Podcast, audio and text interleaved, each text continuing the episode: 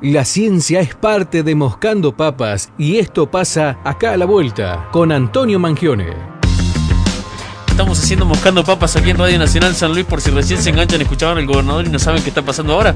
Sí, eso está pasando ahora. Estamos haciendo Moscando Papas y los saludo Antonio. Los saludo Antonio que está del otro lado. Buenas tardes Antonio, bienvenido. ¿Qué tal Fran? ¿Cómo va? Un gusto estar de vuelta por, aquí. Por favor, el gusto es mío. Y mm, bueno, como todos los martes, siempre hay mucha información para compartir y temas muy interesantes. Hoy, ¿de qué hablaremos? Hoy, derecho ambiental y acceso a la justicia en torno al ambiente. En esta, en esta columna, Fran, hemos mencionado varias veces que las problemáticas ambientales se sustentan principalmente en problemas vinculados a pujas distributivas, es decir, distribución de riquezas y de ingresos, a tensiones generadas entre los poderes fácticos y los estados, ¿no? Y eh, en un contexto geopolítico donde el poder está concentrado y algunos países o, o, ejes o conjunto de países hacen más o menos lo que quieren en términos ambientales y los demás es como que, bueno, nos tenemos que acomodar, inclusive se nos mete unas presiones enormes, mm. ¿No? Claro, se nos mete unas presiones enormes tema? En, tremendas desventajas que mm. tenemos en términos de soberanía, desarrollo, etcétera, bienestar, etcétera.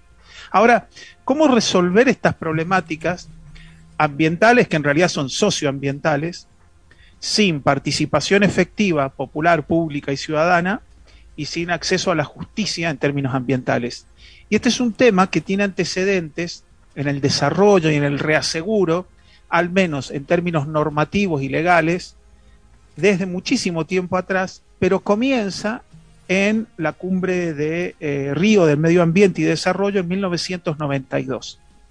Y a partir de ahí hay una serie de antecedentes que empiezan a hablar de lo que conocemos como desarrollo sostenible y al poco tiempo se empieza a hablar del acceso a la justicia ambiental y al acceso a la información para el reclamo de derechos ambientales. Recordemos, los derechos sobre el ambiente son derechos humanos de tercera generación, y aparte están relacionados con los de primera y de segunda. Entonces, tiene que haber un resguardo normativo y legal. Y hay acuerdos nacionales, internacionales, jurisdiccionales, provinciales, inclusive municipales, pero no todos articulan de la misma manera y de ese tema vamos a estar hablando hoy. Finalmente, eh, Argentina eh, ratificó eh, el acuerdo de Escazú. Esto es muy importante, es un acuerdo internacional sobre acceso a la información y la participación pública y de acceso a la justicia, que pretende garantizar los derechos de acceso a la información, la participación pública y el acceso a la justicia. Y, un tema muy importante, garantiza o reconoce la responsabilidad de los estados de proteger a los demandantes en, cuestiones ambientales. Porque si hay algo que ha caracterizado la protesta ambiental es que ha producido muertos, ¿no? Directos, por reclamar tierras, por reclamar mejores condiciones ambientales. En este contexto me pareció interesante invitarla a la doctora Marta Juliá, que es doctora en Derecho y Ciencias Sociales, es docente de la Universidad Nacional de San Luis, en la Universidad de Córdoba y en la Universidad Católica de Cuyo. Es directora de varios proyectos vinculados a temas del derecho ambiental.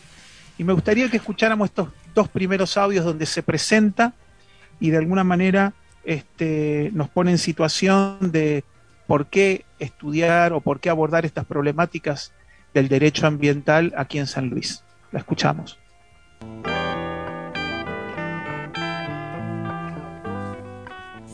Parte de la Facultad de Derecho de la Universidad Nacional de San Luis. Eh, estoy en la Cátedra de Derecho Ambiental y de los Recursos Naturales. Formé un grupo de investigación, eh, primero insertada en eh, un proyecto mayor que era de la doctora Trocelo, y luego generamos una línea de dentro de ese proceso y ahora una línea propia donde estamos trabajando eh, la ejecución de las políticas ambientales nacionales, la intergubernamentalidad y cómo, cómo esta, esto genera problemas en la implementación en la provincia, o debates o disputas, ¿verdad?, en la implementación en la provincia. Y es un grupo que lo constituimos con gente de la cátedra, eh, otros docentes invitados, alumnos y becarios.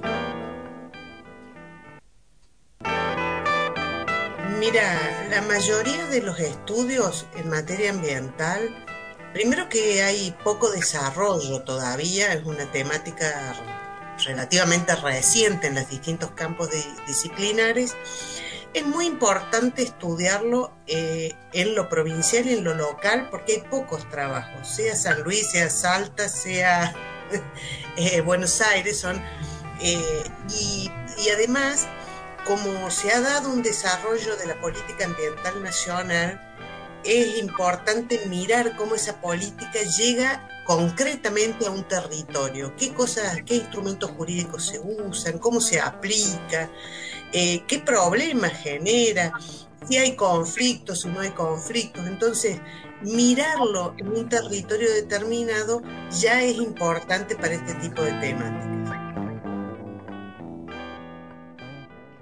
Interesante esto, Fran. Interesante, digo, porque pone de manifiesto la necesidad de abordar estas temáticas. Dice, hay poco estudio. Eh, y esta es una muy buena razón para hacer investigación, pero al mismo tiempo, no, uno se pregunta, entonces, pero estas cuestiones del derecho ambiental se estudian y sí, porque con las leyes no bastan. ¿Cómo se aplican? ¿Cómo se articulan las distintas normativas entre jurisdicciones? Esto es materia de estudio que directamente tiene una aplicación en el ejercicio, en la observación, en, el abordaje de las cuestiones ambientales. Así que también es un eje que me parece muy interesante. Ahora, ¿cómo se podría describir la situación en San Luis al respecto? Escuchémosla a Marta Julia que dice. Nosotros en realidad venimos estudiando eh, la provincia de San Luis porque es parte de donde estamos y, nos parece que la actividad de, de, investigación tiene que estar directamente relacionada con el lugar donde uno desarrolla actividades. Ese es el primer punto. Y venimos estudiando cómo ha sido la formulación de las políticas provinciales digamos, la nación fue estableciendo, sobre todo después de la reforma de la Constitución, fue fijando una serie de pautas en materia de políticas ambientales. La provincia ha ido acompañando, ha ido dictando normas, ha generado un, espacio para ejecutar esas políticas y en general uno encuentra mucha, eh, mucha normativa Em, pero lo cual no significa que las políticas lleguen específicamente al territorio, sino que uno a partir de ese conocimiento y esa profundización recién se encuentra en condiciones de empezar a bucear más en profundidad y ver realmente qué cosas se aplican y cómo se aplican. Por eso empezamos este, este proyecto de intergubernamentalidad pero eh, todavía no te puedo adelantar muchos resultados, porque estamos pensándolo eh, orientado a las políticas de conservación. Y fíjate vos que en San Luis hay una particularidad, tiene em, parques nacionales, tiene reservas provinciales y tiene reservas municipales y hay una especie de corredor biogeográfico, lo que le da una particularidad a lo que es la protección en el territorio mismo, con instrumentos jurídicos distintos. Ese es un poco lo que vamos a analizar y qué cosas están ahí que eh, coordinadas o descoordinadas o descontextuadas con, con respecto a las políticas vigentes. Bueno, mucho por analizar, ¿no? Sí, definitivamente. Y mm, vos sabés que Argentina tiene una ley general del ambiente promulgada en el 2002 y mm, hay una serie de normativas vigentes a, nivel nacional que, como dice eh, Marta, se ha estado acompañando por la provincia, pero todavía queda por conocer en detenimiento cuáles son los factores que han favorecido la implementación directa en el territorio y cuáles de alguna manera han sido los que han entorpecido la aplicación efectiva de ciertas normativas y en este caso leyes. A nivel mundial, y también ocurre en Argentina y obviamente en nuestra provincia, eh, se, ha, asimilado desde hace mucho tiempo y hay estructuras, hay unos informes muy interesantes de la CELAC donde habla toda la estructura a nivel de Latinoamérica y por país acerca de algo que está muy consensuado, que es debe haber participación pública ciudadana en la toma de decisiones respecto del ambiente. Hay tratados internacionales que lo enmarcan. Ahora, esas decisiones públicas no pueden ser tomadas si no hay acceso a la justicia, que no es simplemente a la información, sino poder tener acceso al trámite judicial, para lo cual se necesita información. Veamos qué dice al respecto del acceso eh, Marta Julia en este próximo audio. Dentro de mi equipo tengo una becaria de CONICET que ya se doctoró y está haciendo su, eh, su postdoctorado con un tema vinculado a acceso a información, participación y la justicia en la provincia de San Luis. Es Eugenia Pérez Cubero. Es muy importante porque mm, el tema de, acceso a la información, la participación y la justicia es un tema que ya se viene discutiendo hace bastante tiempo, pero con el acuerdo de Escazú eh, es como que ha venido eh, a darle un empujón mayor a, todas estas cuestiones. Eugenia ha trabajado e incluso ha participado en, las discusiones del acuerdo de Escazú, así que tiene un amplio conocimiento de esto. Sí se han dado en la provincia eh, aplicaciones o ejecuciones de políticas vinculadas a acceso a la información, a la participación creo que en todos, en todas las provincias hay como un hay como un proceso que se viene desarrollando. Si vos te remontas 10 años atrás, nadie podía mirar un expediente en Argentina porque se consideraba de la propiedad del Estado. Hoy ya acceder a los expedientes, acceder a la información es una eh, actividad que se realiza y que cada vez va generando más espacios y más, más posibilidades de acceso. Me parece que es muy importante el acceso a la información porque es el camino inicial al que, a través del cual vos entras en la participación y, luego en el acceso a la justicia. Sin conocimiento es mucho más difícil la participación. Primero hay que conocer y después participar. Claro, y tenés que conocer pero con acceso a la fuente, al dato concreto, a la realidad, a la información que está disponible, que debería estar disponible para todos. Esto es muy interesante. Hace 10 años no había acceso a nada. Ahora, todo esto garantiza a su vez que haya políticas efectivas en el territorio que respeten, inclusive superen la normativa, las leyes en términos del resguardo de derechos ambientales de la ciudadanía. No, no, no alcanza. Se necesita además, y tiene que ser en forma ¿no? este, eh, simultánea, se necesita además muy buena capacitación y entendimiento de la problemática por parte de funcionarias y funcionarias. Y en esto Argentina también da un paso adelante con la ley Yolanda, ¿no? Por Yolanda Ortiz, que contempla, así como ley Micaela contempla eh, la capacitación en cuestiones de género, esta lo hace en cuestiones ambientales. Entonces, a mí me parece que ahora normativamente en Argentina se inserta muy bien en ciertos contextos internacionales en términos ambiental porque tiene normativa y leyes vigentes en Argentina, algunas con más presupuesto que otras, algunas sin presupuesto, tiene una concepción acerca del derecho ambiental bastante desarrollada, tiene en esta universidad y en otras universidades un amplio desarrollo de las investigaciones en el tema y ahora está esta pata de la capacitación y la formación en cuestiones ambientales a funcionarias y funcionarios en todos los niveles de gobierno. En este contexto, ¿qué dice Marta Juliá que ve para el futuro? Hay muchas cosas en conjunto que van a tener un enorme impacto, no solo la pandemia, sino los temas de cambio climático, los efectos que estamos viendo, grandes inundaciones, temperatura. O sea, ya nadie puede negar el cambio climático. Y creo que eso nos, apunta a, a hacernos preguntas acerca de cómo vamos a actuar y cómo vamos a gestionar nuestros territorios. Por eso nosotros pensamos en la protección y preservación de los recursos naturales. No estábamos tan erradas porque eso está dentro del cambio climático. Entonces vos tenés áreas que las vas a proteger, que las vas a preservar de tu territorio. ¿En qué medida esas áreas te van a garantizar eh, una mitigación, un, mejor eh, pararse frente al cambio? Y bueno, ese es un muestrario, pero después tenés la actividad y la vida común que la vas a tener que regular y vas a tener que adaptarte al cambio.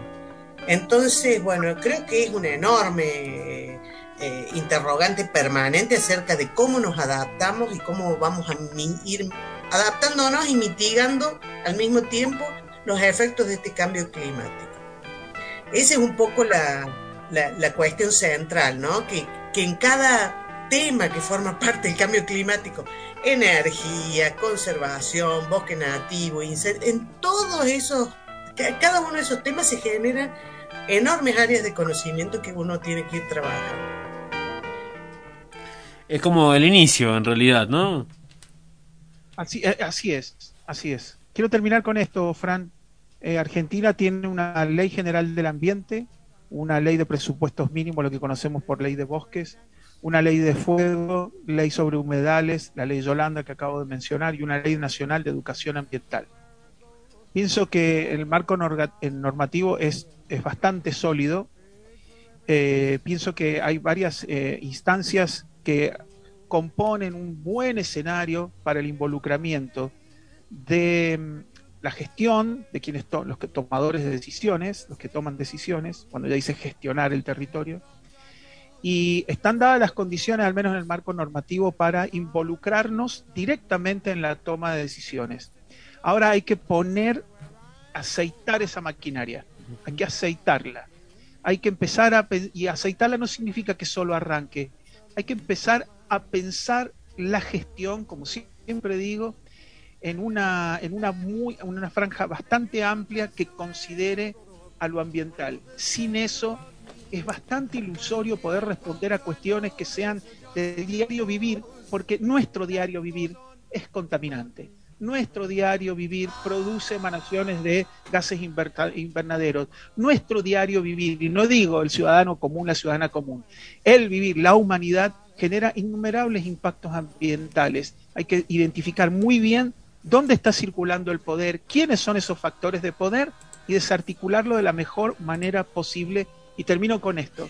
Países como el nuestro, con grandes este, inequidades, necesitan además de pensar las agendas ambientales desde el punto de vista global, necesitan pensar sus agendas ambientales desde el punto de vista local. Esto es clave para poder atender las particularidades de comunidades que no se cuentan por con los dedos de una mano en Argentina, por ejemplo. Se cuentan por decenas, con decenas de realidades distintas, similares en muchos aspectos y distintas en, tanto, en tantos otros que además merecen la atención de esas diversidades. Muy bien, Antonio, gracias. Gracias por todo. No, gracias a ustedes. Un abrazo grande. Abrazo, hasta la próxima, Antonio Mangione. Eh, esto fue Buscando Papas. Así de rápido también nos vamos. Ya viene la entrevista federal. Chau, hasta la próxima. Gracias, Pela.